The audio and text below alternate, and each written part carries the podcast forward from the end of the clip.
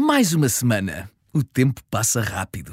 Nesta, o Renault E-Tech assume a pasta do incontrolável, que tutela a incapacidade que nós temos em controlar certas e determinadas situações. Algumas delas um tanto ou quanto constrangedoras. Por exemplo, um ataque de espirros incontrolável? Uma gargalhada sem controle? Um arroto? Ou um punzinho inesperado? Quem nunca? Os sons libidinosos dos nossos vizinhos? Tudo isto é impossível de controlar. Isto e mais uma nova edição do Big Brother, claro, que vai lá na 74 edição. Ao menos no Renault E-Tech, quase tudo é controlável graças à app My Renault. O aquecimento, o tempo de carregamento, os estofos, etc. E é um descanso sentir que, pelo menos no nosso automóvel, temos controle. Assim como também é um descanso saber que o programa que se segue é incontrolavelmente bom. Por isso, aproveite. Está na altura dos livros. E eu trago desta vez um pequeno livrinho artesanal, cozido à mão, com uma tiragem muito pequena, que é uma pequena preciosidade, é uma edição da livraria Flaneur, do Porto, chama-se Flores Silvestres e reúne poemas escolhidos de Abbas Kiarostami. O cineasta iraniano morreu em 2016 e ainda recentemente estiveram em exibição nos cinemas dois dos filmes mais aclamados.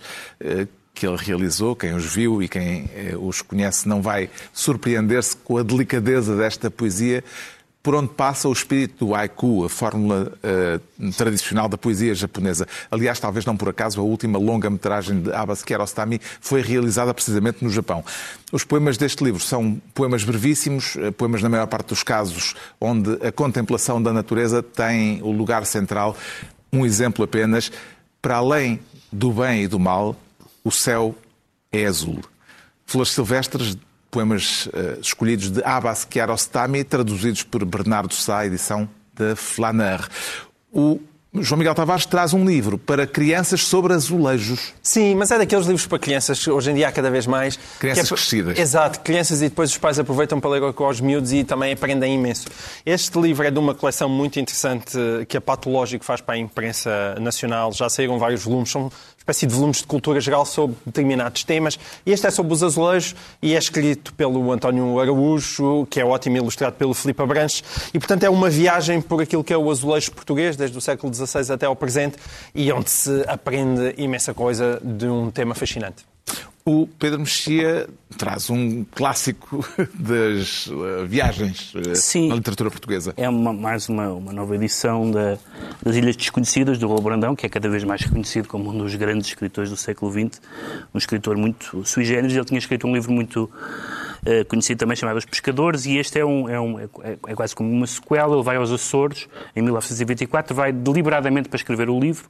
Ele tinha intenção, sobretudo, de visitar o Corvo e de escrever sobre o Corvo, mas acaba por escrever sobre, uh, sobre as várias ilhas. O livro sai, como disse, em 27. Esta nova edição, que, tem, que é editada pela Companhia das Ilhas, apropriadamente, uma, uma brava editora da Ilha do Pico, e com, e com a apresentação do, do Vasco Medeiros Rosa, um, tem, como diz o Pedro Silveira, Pedro Silveira no prefácio, uma, uma, tem três componentes que claramente se reúnem num livro de viagens. É um livro sobre paisagens e figuras, mas também é um livro sobre o enigma dos Açores. Há qualquer coisa que está completamente longe do estereótipo da visão turística ou beatífica e, portanto, é como tudo que o Raul eh, Brandão escreveu, um livro fascinante.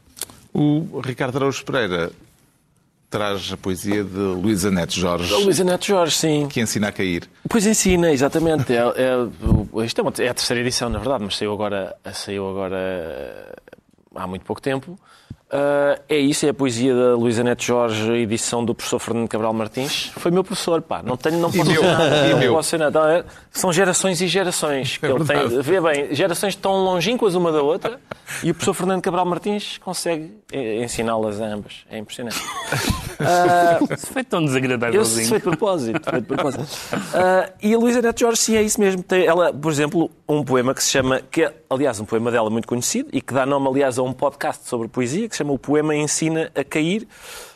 E, e diz o seguinte: o poema ensina a cair sobre os vários solos, desde perder o chão repentino sobre os pés, como se perde os sentidos numa queda de amor ao encontro do cabo onde a terra abate e a fecunda ausência excede, até à queda vinda da lenta volúpia de cair, quando a face atinge o solo numa curva delgada subtil, uma vénia a ninguém de especial, ou especialmente a nós, uma homenagem póstuma. Vou retribuir essa, maldi- essa maldade. Essa maldade como? Mais vale lerem vocês. Está concluída Ah, a é análise da semana. Voltamos dois a oito dias, ou a qualquer hora, em podcast, com o Pedro Mexia, João Miguel Tavares e Ricardo Araújo Pereira.